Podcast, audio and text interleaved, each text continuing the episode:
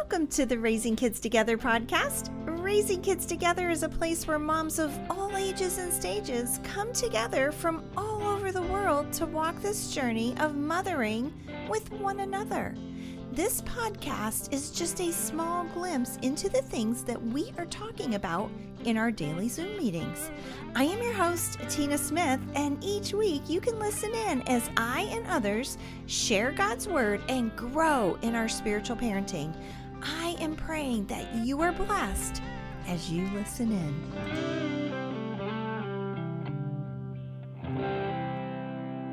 Father, I thank you so much for this time in your word. Um, I just come to you this morning, Lord, asking you first and foremost to help us focus on you. That's that's what we're studying today is you and the throne room in heaven. So, Father, tune our hearts and tune our ears to the frequency of heaven this morning, Lord. I pray that um, that you would speak to each one of us in the way that you know we need. Uh, Lord, I thank you that your word is alive and active and that it is able to change our hearts and speak to us uniquely every time we open it. And so, Father, this morning, give us hope, give us encouragement, give us light, and give us peace, God, from your word. And it's in your name we ask. Amen. All right. So, in the Band app, I put um, the handout two handouts. There's one that is for note taking, and then there's also one that I'm excited to offer to all of you. Um, I have a friend when when I originally did the Revelation study, I did it with my small group of ladies, and um, it was a two year study, and so the part two of Revelation it, with Precept, I did it through Precept Ministries.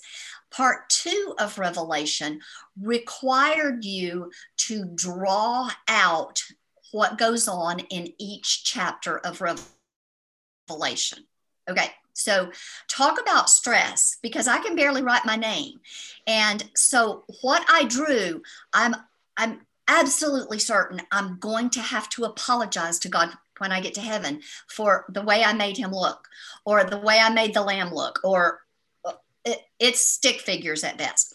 But my friend Lisa is a wonderful artist. And so she gave me permission to utilize her drawings of each of the chapters.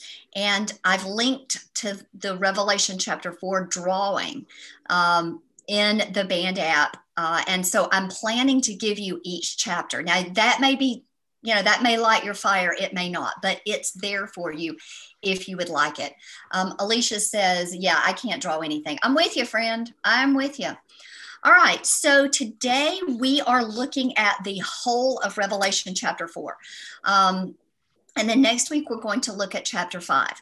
So I want to start by reminding ourselves of the divisions of the book of Revelation. If you go all the way back to the first week, um, we learned that the book of the Revelation is divided up into three sections. Uh, and if you look back at Revelation chapter one, verse 19, we'll find these three, three sections. Revelation 1 verse 19 says, "Write the things." Now this is this is Jesus talking to John, giving him instructions on what to write. Write the things which you have seen, the things which are, and the things which will take place after this. So there's the three divisions. Revelation chapter 1, we looked at it. It's the things which you have seen, and that was the vision of of Jesus Revelation chapter 2 and chapter You made this for me? Pardon me? Was somebody okay. Um, Revelations chapter Revelation chapters 2 and 3 are the things which are. They were the things which are in John's time. And I think if you if you took that seven churches journey with us, you saw that they are actually the things that are today. So much of what we learned from those seven churches are, are, going on in the world today. So the things which you have seen, the things which are, and now we start the things which will take place after this. And that's going to be Revelation chapters 4 through 22. So from here on out, we're looking at the things which will take place after this. So today we're going to, to um, go with John into the throne room of heaven. So let's go to Revelation chapter 4. And I want to read uh, the whole chapter, which is it's only 11 verses. And I'm reading from the New King James Version, Revelation chapter 4, verse 1. After these things, I looked up. So, a good question to ask yourself right now is after what things? All right. So, after the things that we have just learned, chapter 1, chapter 2, and chapter 3. After these things, I looked.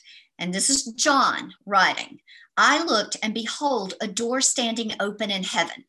And the first voice which I heard was like a trumpet speaking with me, saying, Come up here, and I will show you things which must take place after this. Several times in Revelation, John is called up to heaven in a, for a vision come up here um, and, and this is quite significant actually uh, verse 2 immediately i was in the spirit and behold a throne set in heaven and one sat on the throne and he who sat there was like a jasper and a sardius stone in appearance. And there was a rainbow around the throne, in appearance like an emerald. Around the throne were 24 thrones, and on the thrones I saw 24 elders sitting, clothed in white robes, and they had crowns of gold on their head. And from the throne proceeded th- lightnings, thunderings, and voices. Seven lamps of fire were burning before the throne, which are the seven spirits of God. Verse 6 Before the throne, there was a sea of glass like crystal. And in the midst of the throne and around the throne were four living creatures, full of eyes in front and in back. The first living creature was like a lion. The second living creature was like a calf. The third living creature had a face like a man. And the fourth living creature was like a flying eagle. The four living creatures each having six wings, were full of eyes around and within, and they do not rest day or night, saying, Holy, holy, holy, Lord God Almighty, who was and is and is to come. Whenever the living creatures give glory and honor and thanks to him who sits on the throne, who lives forever and ever, the 24 elders fall down before him who sits on the throne and worship him who lives forever and ever and cast their crowns before the throne, saying, You are worthy, O Lord, to receive glory and honor and power, for you created all things, and by your will they exist and were created. Amen. All right. So this is a magnificent passage, and I'm excited to dive into you with it. Um, Alicia says, Did I miss fill in the blanks? Uh, I'm not sure I understand what you're asking. Our worksheets you gave us, yeah. Like we should have uh, answered those already. Should we already be filling those in? Uh, you can if you want to. Okay, because yeah. you kind of touched on some. So the things you have seen, is that what it would be? And then the, the things you have seen, the things which are, and the things which will take place after this. That's the four, three divisions. Okay. Sorry about that. That's okay. I got so wrapped up in chapter four, I, I just got ahead of myself. Okay. So in verse one, we, we saw that John was being summoned to heaven where he was going to get the first glimpse of things that will take place after this. And so I just want us to, to look at several key things in this passage. Um, verse 2 tells us that John was in the Spirit. Now, we've heard this phrase before. Um, look back at Revelation chapter 1, verses 9 through 11. And it says, I, John, both your brother and companion in the tribulation and kingdom and patience of Jesus Christ, was on the island that is called Patmos for the word of God and for the testimony of Jesus Christ. I was in the Spirit on the Lord's day, and I heard behind me a loud voice as of a trumpet saying, I am the Alpha and the Omega, the first and the last. And what you see, write in a book and send it to the seven churches which are in Asia to Ephesus, to Smyrna, to Pergamos, to Thyatira, to Sardis, to Philadelphia, and to Laodicea. So, John, each time he says that he was in the Spirit, pretty amazing things happen. Okay. So, the first time he was called, to to write this book. And now he's being uh, he's in the spirit and he's being called to see what's going to happen. Um, and so the subject of revelation chapter 4 is the throne room of heaven. Um, and in addition the one who sits on the throne and the beings around the throne. This is the subject of this particular chapter. So let's look and see what significant things we can can find.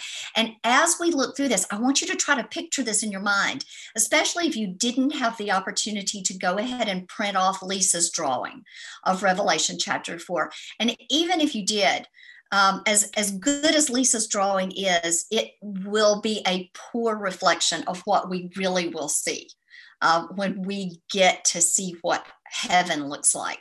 But try to picture it in your mind. So let's look at the description of the throne. Um, the word throne is used at least 12 times in this chapter.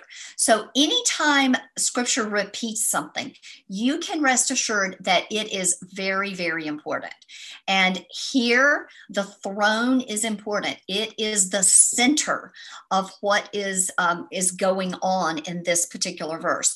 So, in verse three, we're told something quite significant about the throne. Um, it's, it's says in verse three that um, there's someone sitting on the throne. Uh, we're also told in verse three that a rainbow that looks like emeralds surrounds the throne. Um, can you imagine that? I mean, it's a complete rainbow. We generally only see half but this says it encircles the throne. So it goes all the way around the throne. Um, this is very likely signifying perfection and completeness that, that we will experience in heaven. Um, here on earth, we only see part of the rainbow. We don't see all of God's promise yet but in heaven there is a complete rainbow. Now god's judgment is absolutely coming. Um, again god promised never to destroy the earth by flood and the rainbow is the sign of, of the sign of god's covenant with noah.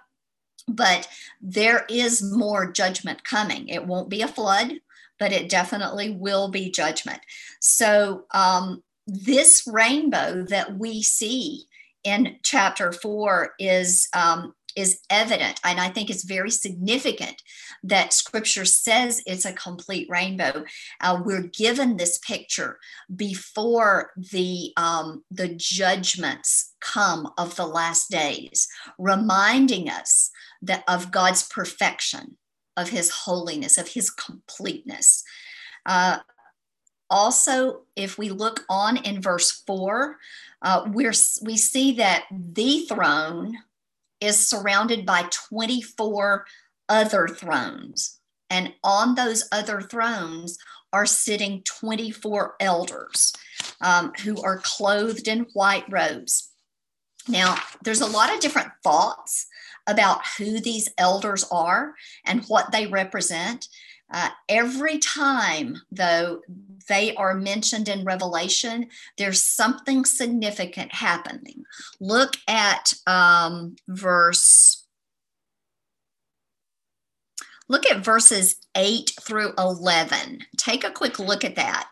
And the elders are mentioned in verse 10. But what's going on when these elders are mentioned? Does anybody see it?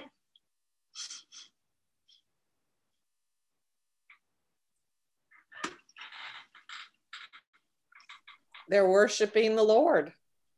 That's They're- right. They're representative of all of us. That's right. They're worshiping. Every time these elders are mentioned, there is worship going on. And so, yeah, Leanne, uh, I believe, I believe that, that these elders, perhaps there's 24 of them, um, which probably signifies a complete number, but it may also be representative of the 12 tribes and the apostles, the 12 apostles, signifying those who have believed on God and been saved from beginning to end. Um, believers that reach from Abraham and you know even even um, Adam and Eve to the time when Jesus Christ returns. Clearly, they are there to worship clearly they are not there to be worshiped. They are there to worship God. And you will see in these verses that they take that posture of humility. When worship happens, what do they do? Yep, they fall down before the Lord. Does that tell us anything about our worship. Yeah. When we worship God, we need to worship in a posture of humility. All right, so as we continue looking at the throne in verse 5, we see some more things that are going on around the throne. It says that lightnings, thunderings, and voices come from the throne. Now, are you picturing this?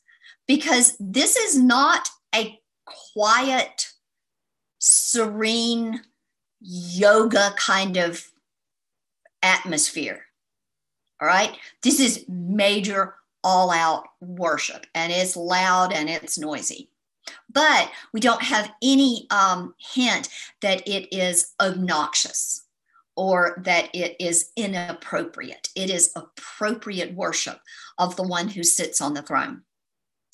Uh, we're also told in verse 5 that seven lamps burn before the throne, and it says that these are the seven spirits of God. All right, so what's that all about? Seven in scripture is the number for completion or perfection. Um, and this very well, we, we were we also um, heard about this in Revelation 1 uh, verse 4, if you look back at verse 4, the seven spirits of God were also mentioned um, in John's greeting.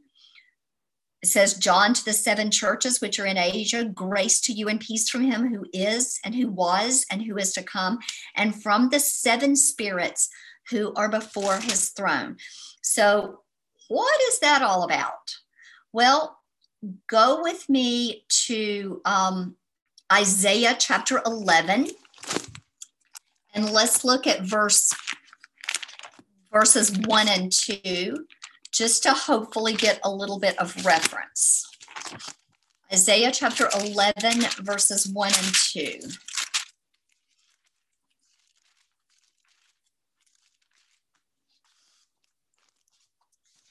This is a passage where um, Isaiah is describing the Messiah um, and how the Messiah would reign uh, in, in the future. And it says, There shall come forth a rod from the stem of Jesse, and a branch shall grow out of his roots. The Spirit of the Lord, so there's Spirit of the Lord, the Spirit of the Lord shall rest upon him. The Spirit of wisdom and understanding, the Spirit of counsel and might, the spirit of knowledge and of the fear of the Lord. So if you look, there's a reference to seven spirits the spirit of the Lord, spirit of wisdom, understanding, counsel, might, knowledge, and fear of the Lord. This is a, absolutely a complete picture of Christ. There's nothing lacking in this picture. And so um, when we see these seven lamps burning before the throne in Revelation 4 5, we're told this is the seven spirits. This likely signifies the completion, the perfection of Christ. All right. Also in Revelation 4 6, we see that before the throne, there is a sea of glass like crystal, likely indicating purity in heaven. So, those are the things that we see in this particular chapter about the throne. Now, let's look at something quite interesting. What do we learn about the one who is on the throne? Well, I think you're going to see that we don't learn a lot about the one on the throne because that is not the focal point in this particular chapter. The, the atmosphere of worship around the throne is the focal point. But if you look back in Revelation 4 3, verse 3, you will see the description. Uh, it says, And he who sat there or on the throne um, was like a jasper and a sardius stone in appearance, and there was a rainbow around the throne. So, what is jasper and sardius? Well, let's look at Revelation 21 11 for a little bit more of a description. Revelation chapter 21, verse 11.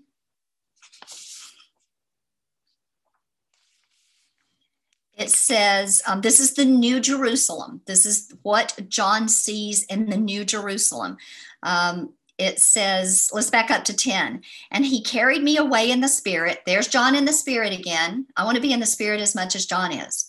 Um, and he carried me away in the spirit to a great and high mountain and showed me the great city, the holy Jerusalem, descending out of heaven from God, having the glory of God.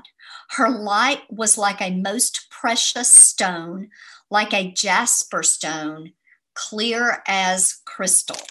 So, um, this perhaps we can liken it to a diamond it's a very clear stone, maybe representing truth in scripture. Because in heaven, in the throne room of God, truth will reign.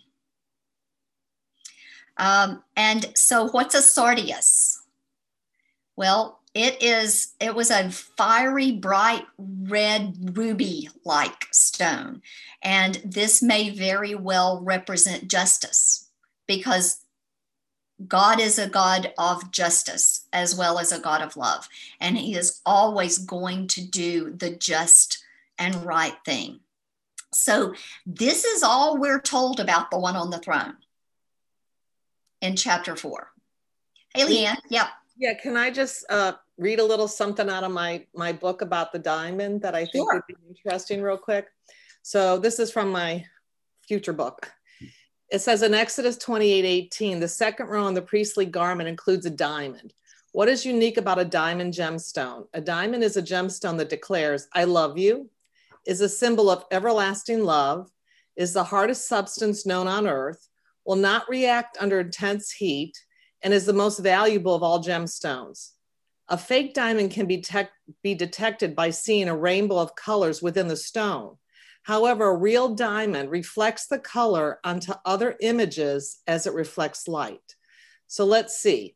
Everlasting love, substance of great power, most valuable of all, and reflects light onto other images. Sound familiar, doesn't it? In addition, diamonds are perfected under great pressure and the hardest natural mineral on earth and are almost indestructible. Yeah. It just describes Christ so much. Yeah, it does. Thank you so much for sharing that. That's wonderful. I love that. That is great. Okay, so now let's move from the throne and the one who is on the throne, and let's look at those around the throne, those creatures around the throne. Um, and we read about them in verses six through eight. So there are four living creatures, and the description of them is is quite dramatic and a little bit scary actually. Um, so they're full of eyes front and back which tells me that they are they see. This represents god's all seeing capability. The first creature was like a lion. The second one was like a calf. The third had the face of a man and the fourth was like a flying eagle. Each of them had six wings that were also full of eyes. They never rest. They're always praising God, and their praise always causes the elders to fall down and worship. All right, so um, is this, it, was John just having a really bad trip? Or is there scripture? Yeah, I'm a pharmacist. You know, I would think about that. He did some bad drugs. Uh, so, is there scriptural precedent for this? There is. Amazing. Can you even believe that? So, let's go to Ezekiel chapter 1.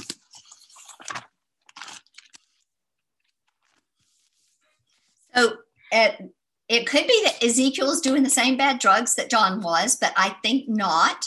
I think that they were both being given um, a description of these creatures in heaven that surround the throne. So in Ezekiel chapter one, this whole chapter just about deals with um, a vision that Ezekiel saw. Uh, let's start in um, Ezekiel chapter 1, verse 5. Also, from within it, a whirlwind that Ezekiel saw, uh, came the likeness of four living creatures, and this was their appearance. They had the likeness of a man. Each one had four faces and each one had four wings. Their legs were straight and the soles of their feet were like the soles of calf feet.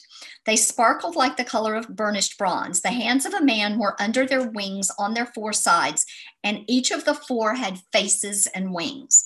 Their wings touched one another. The creatures did not turn when they went, but each one went straight forward. As for the likenesses of their face, each had the face of a man. Each of the four had the face of a lion on the right side, and each of the four had the had a face of an ox on the left side, and each of the four had the face of an eagle. Thus were their faces. Their wings stretched upward, two wings of each one touched one another, and two covered their body. And each one went straight forward. They went wherever the Spirit wanted to go, and they did not turn when they went. So if you look, the um, the creatures in Revelation chapter four are described very very similarly to the creatures in Ezekiel's vision. Very similar, probably the same creatures. Um, uh, you know how um, how Tina and Jamie could both see something. They could see a, a, an automobile accident or something going on outside, and they would each describe it differently because they would see something different within what they saw. And so, very likely, what Ezekiel and what John were seeing was the very, very same thing um, with regard to these creatures. All right, so what do we learn uh, I want us to focus for a, a, just the last few minutes on worship because I believe worship is what we need to um, really hone in on for chapter four. So, what do we learn about worship from chapter four? Um, and and Sharon is our resident worship leader, so she. I hope I don't step on any toes. All right, so I think it's fair to say that today worship has become quite a hot mess of a topic within the church. Um, and so I think it's good for us to look at what worship in heaven looks like. Um, in our church culture today, all too often worship is more about personal preference than it is about God. And that's so backward um, and it's it's it's quite frankly sinful. And I am not pointing a finger at you. I'm actually pointing back at myself because I've fallen guilty to personal preference in worship. many, many times. Um, and so worship is first and foremost about God. First and foremost, worship is about God. It's for God, it's toward God, and it's about God. And in chapter four, we see such a beautiful description of worship. Um, there is color. Remember, the, the, the rainbow was emerald, there was a jasper, uh, clearness, there was a sardius, um, there was clear glass like. So there's color in this, this worship scene, there's variety, there's there's God, there's the creatures, there's the elders, um, there's lightning and thunder and blazing lamps and singing. There's focus. There's not confusion, there's focus. The focus is God. There's incredible theological content here. God is Lord God Almighty. And the words that are used to describe the, there, God there is Lord, which that word um, means master in the original Greek. And then God is the God, is the word Yahweh, creator. So, Lord God Almighty, um, existing then, now, and always. He's worthy to receive glory and honor because he is the creator. And then there's also just a, a frank recognition of the holiness of God while this worship is going on. Um, the recognition that he is separate and distinct from all of his creation. So the pictures that we see of worship in Revelation chapter four should help us um, help us focus our worship when we are in church or when we are in the Zoom room or when we are in um, just out in nature because we don't have to be in church to worship we can worship anywhere. We've just got to make sure that the focus of our worship is always God, always God. Um, and so in Revelation chapter four, we see God's presence, we see his purity and holiness, and we also see the worship of God that goes on in heaven. Now, a good question to ask at this point is why why did God put Revelation 4 here? Because nothing is in scripture by accident. Scripture is God breathed, it's God inspired. So, why is Revelation chapter 4 here? Well, I think this is purely my feeling after lots of study, and you may feel differently, but Revelation chapter 4 is remember a picture of the worship of the Almighty, the one, the God who is perfect, the God who is complete, the God who is in control. And this positioning is not accidental because we saw the risen Christ in chapter one. We saw in chapters two and three what is going, what, what was going to happen or what was happening in the day in which John lived. And then very quickly, we're going to see the destruction that's coming. And so, chapter four is strategically placed to remind us, to remind believers across the ages to know and understand to the very marrow of our bones that God is on his throne. That no matter how bad things get, God never leaves his throne. He is there. He will be there through what is coming, no matter if it starts next week or a thousand years from now. God has always been on the throne. He will always be on the throne. And He is in absolute control of what is happening and will happen. He's working it all out in His sovereignty toward a glorious end for you and for me, for every believer in Christ. He is working this thing out. And so I truly, truly believe that chapter four is strategically placed in, and we'll look at chapter five next week where we'll see Jesus, the lane, the lamb slain before the foundation of the world. We'll see him in the throne room as well. But these two chapters are so strategic in my book to remind us of that what is coming does not take God by surprise. So I want to um, close with a quote from the New American Commentary, and it says, Earthly catastrophe of the magnitude of that which follows and human suffering in general are made palatable by an adequate understanding of the person and purposes of God and the perfect will and worship of God as practiced in heaven. John and the reader have now experienced and seen what they need to know as they face the information that will now be given concerning the tribulation on earth. And that's what I want us to hold on to from chapter four. It will have the power, that vision. Can you read that again, Leanne? I will.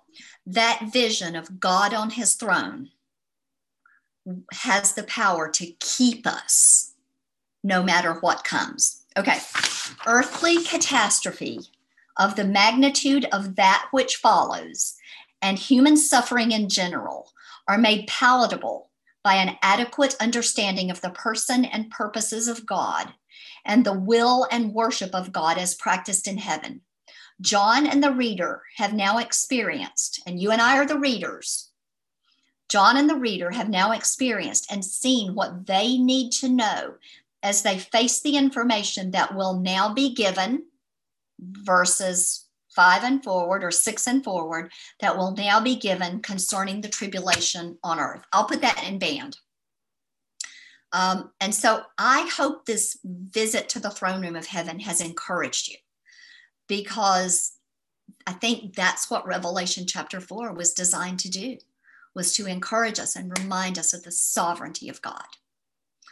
All right, let me scroll back through the comments. Anybody um anybody have any thoughts?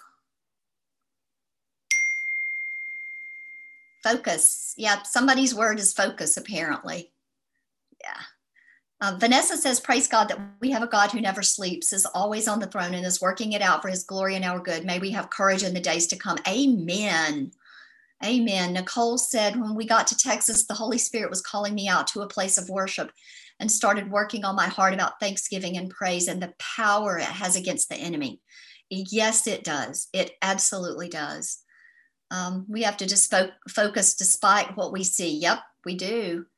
Abby said, the fact that he never gets too exhausted is just another way I am in awe of him. Oh, yeah, sister, for sure. All right, any thoughts, questions, comments? I'm so thankful that you joined us for this week's episode of the Raising Kids Together podcast. I hope you've been blessed by listening in on our Zoom room we would love for you to join us. You can come when you can and come as you are. Simply go to raisingkidsonyourknees.org and click the button on the front page to enter the Raising Kids Together Zoom room. We meet Monday through Friday at 9 o'clock a.m. Eastern Time. Have a great day.